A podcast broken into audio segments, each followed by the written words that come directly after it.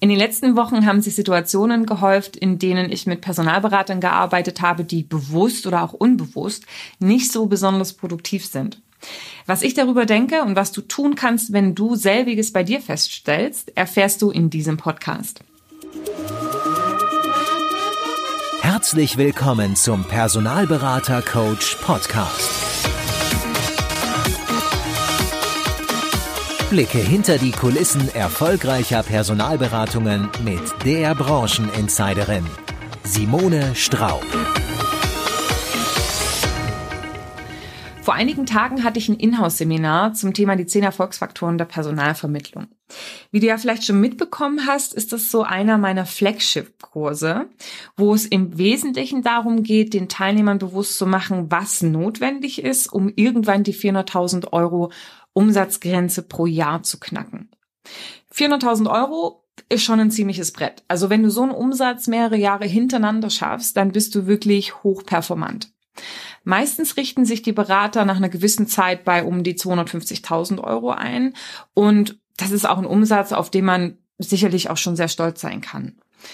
In der Gruppe, die ich kürzlich hatte, lagen fast alle acht Teilnehmer irgendwo zwischen 100 und 150.000 Euro pro Jahr, bis auf einer, der sich in den letzten Jahren immer zwischen 250 und 400.000 Euro bewegt hatte. Man muss dazu sagen, also 100 bis 150 äh, ja, ist natürlich relativ niedrig.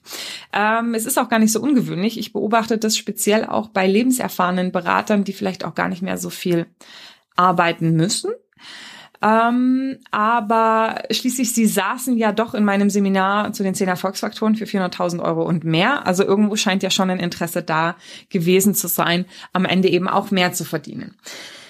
Also zum Seminar. Ich stelle mich so zu Beginn des Seminars vor und erwähne eben auch meine Erfahrung in der Betreuung von über 1000 Beratern, ähm, als auch eben diese Umsatzgröße von 400.000 Euro. Und sofort entbrennt eine angeregte Diskussion darüber, äh, auf welche Art von Beratern sich dieser Umsatz wohl beziehen würde. 400.000, das ist ja wow, ja hoch. Ähm, besetzen dann die Berater ausschließlich Führungskräfte? Gibt's Unterstützung im Recruiting oder in der Administration? Grundsätzlich muss man sagen, die Umsatzgröße brachte die Berater doch sehr zum Staunen und alle waren sich ziemlich zügig einig, dass sie sehr gespannt sind auf das, was da heute kommt. Da ich ja schon eine Zeit in meinem Job unterwegs bin, gebe ich so am Ende der Diskussion einem spontanen Impuls nach, den ich just in dem Moment empfange.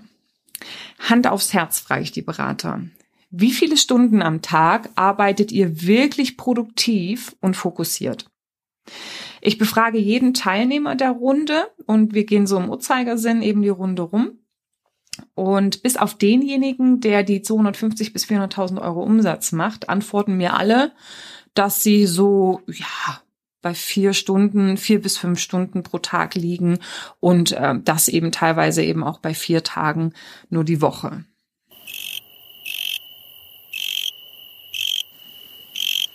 Ah ja, zwischen vier und fünf Stunden.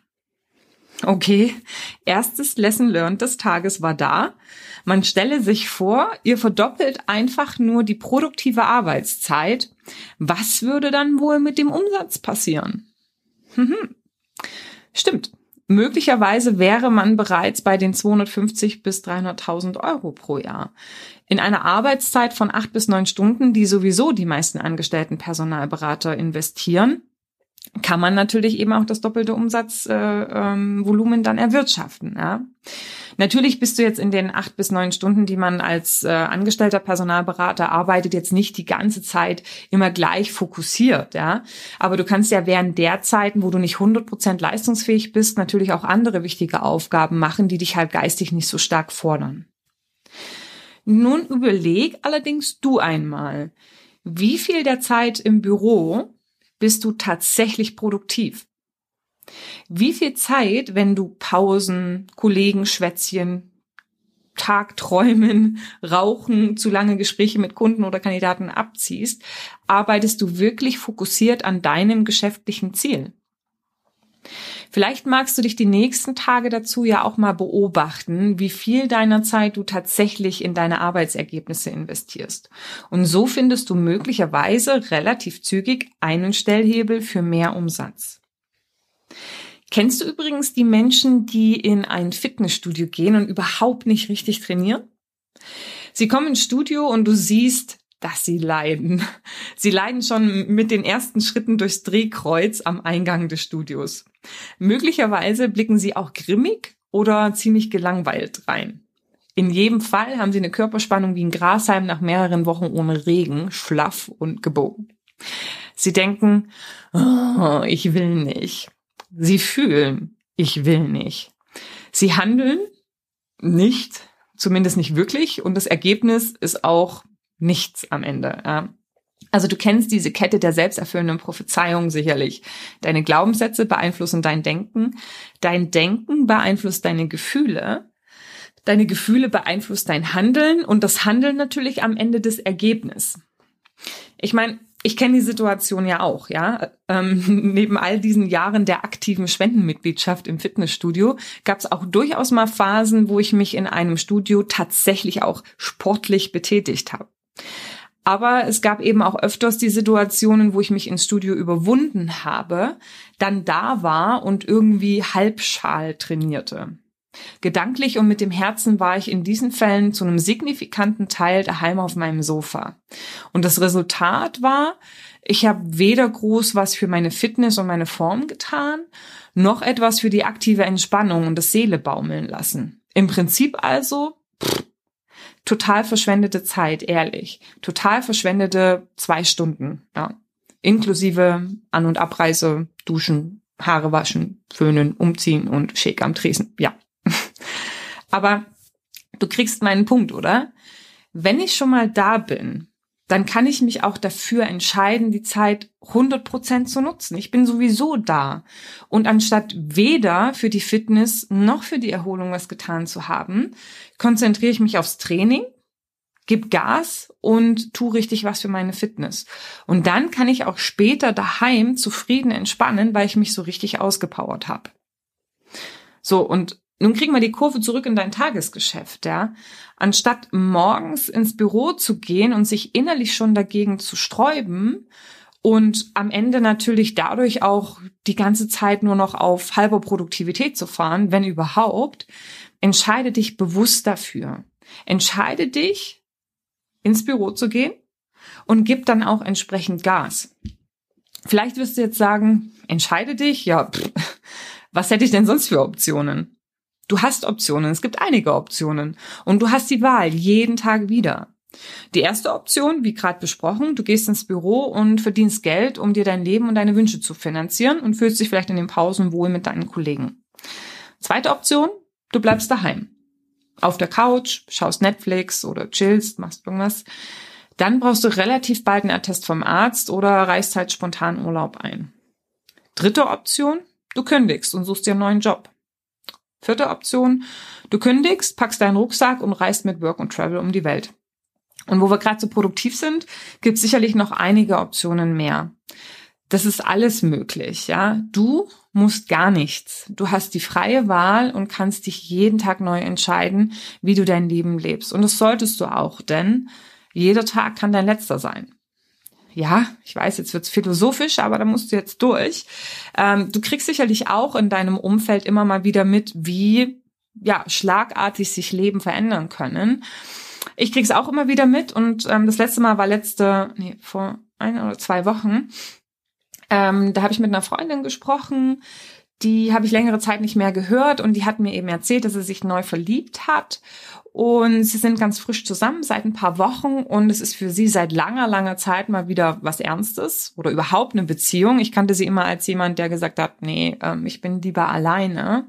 Umso mehr hat es mich überrascht, dass sie mir eben von diesem neuen Freund erzählte und ähm, ja, wie schön alles ist. Ja, die, das einzige Manko ist, dass die Mutter des Freundes Krebs hat und es ist momentan wohl eine sehr eine sehr intensive Zeit, die die Beziehung auch ein bisschen belastet, weil sich der Freund natürlich eben auch Gedanken macht und sich sehr viel kümmert.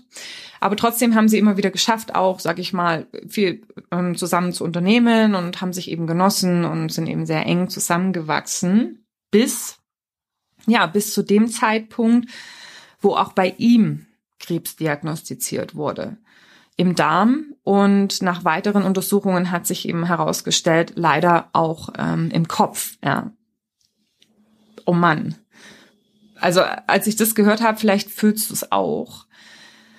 Er ist noch nicht mal 40, ja, frisch verliebt und von einem Tag auf den anderen hat sich sein Leben komplett verändert, ja. Und als ich das gehört habe, war es schlagartig da, das Gefühl der Demut zum einen und ähm, zum anderen das Gefühl auch der Dankbarkeit, ja.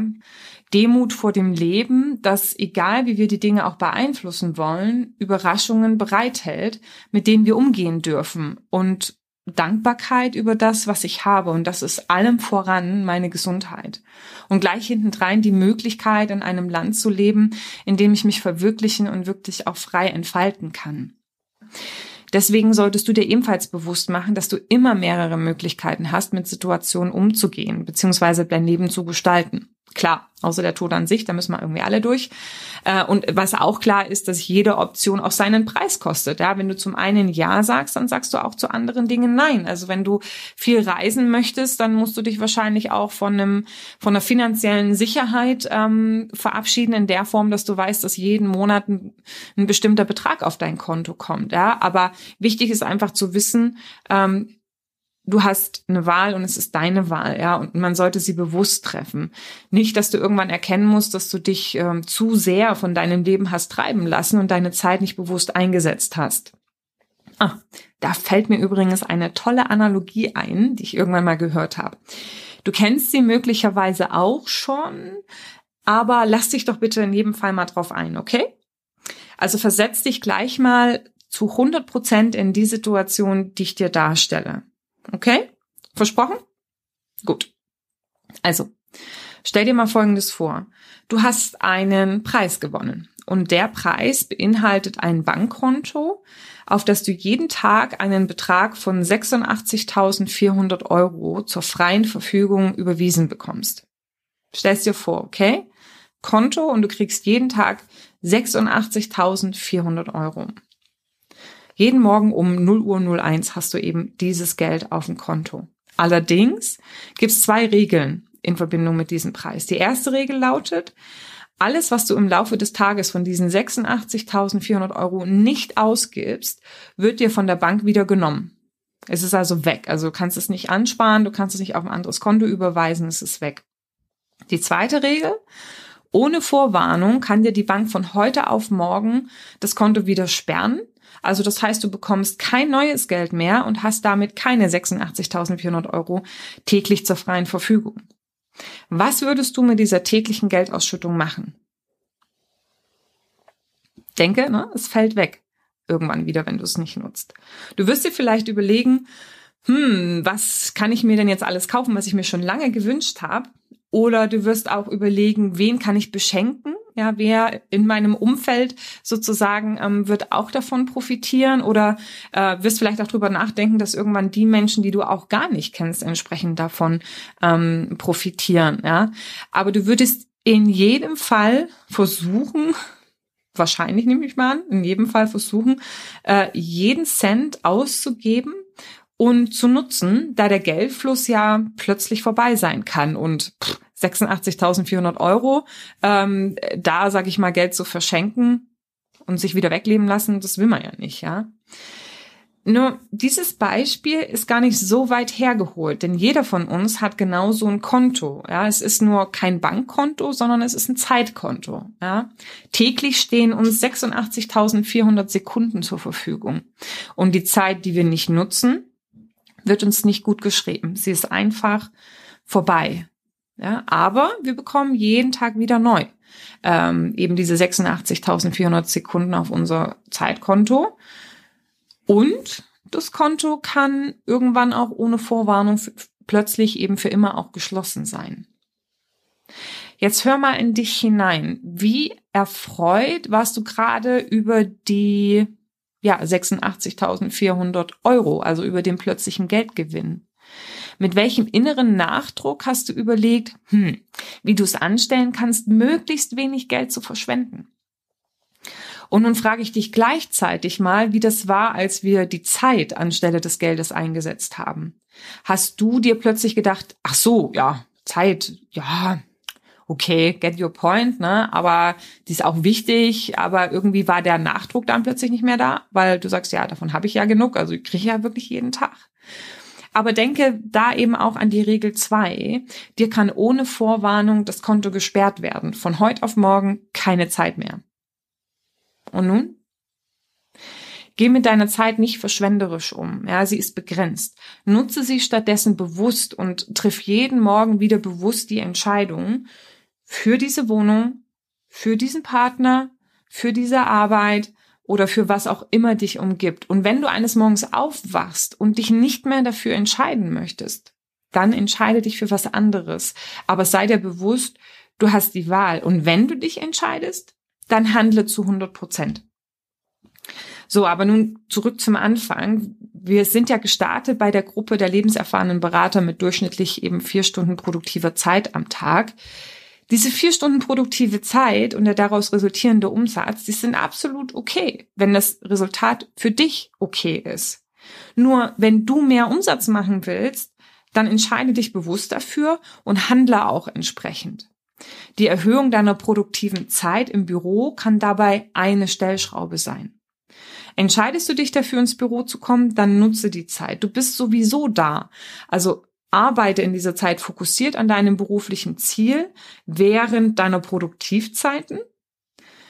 Entspanne in den Pausen und genieß die Freizeit, wenn du daheim bist im Job der Freizeit daheim nachzutrauern, bringt dich nicht weiter. Es hemmt deinen Lauf und beeinflusst deine Arbeitsergebnisse negativ. Das Resultat ist ein schlechtes Gewissen, welches du nach der Arbeit zumindest zu einem kleinen Teil mit nach Hause nimmst, weshalb du dich auch da nicht 100% dem widmen kannst, was du eigentlich willst. Deiner Freizeit mit all dem, was dazugehört. Also, wenn du etwas tust, tust zu 100%. In diesem Sinne, happy hunting.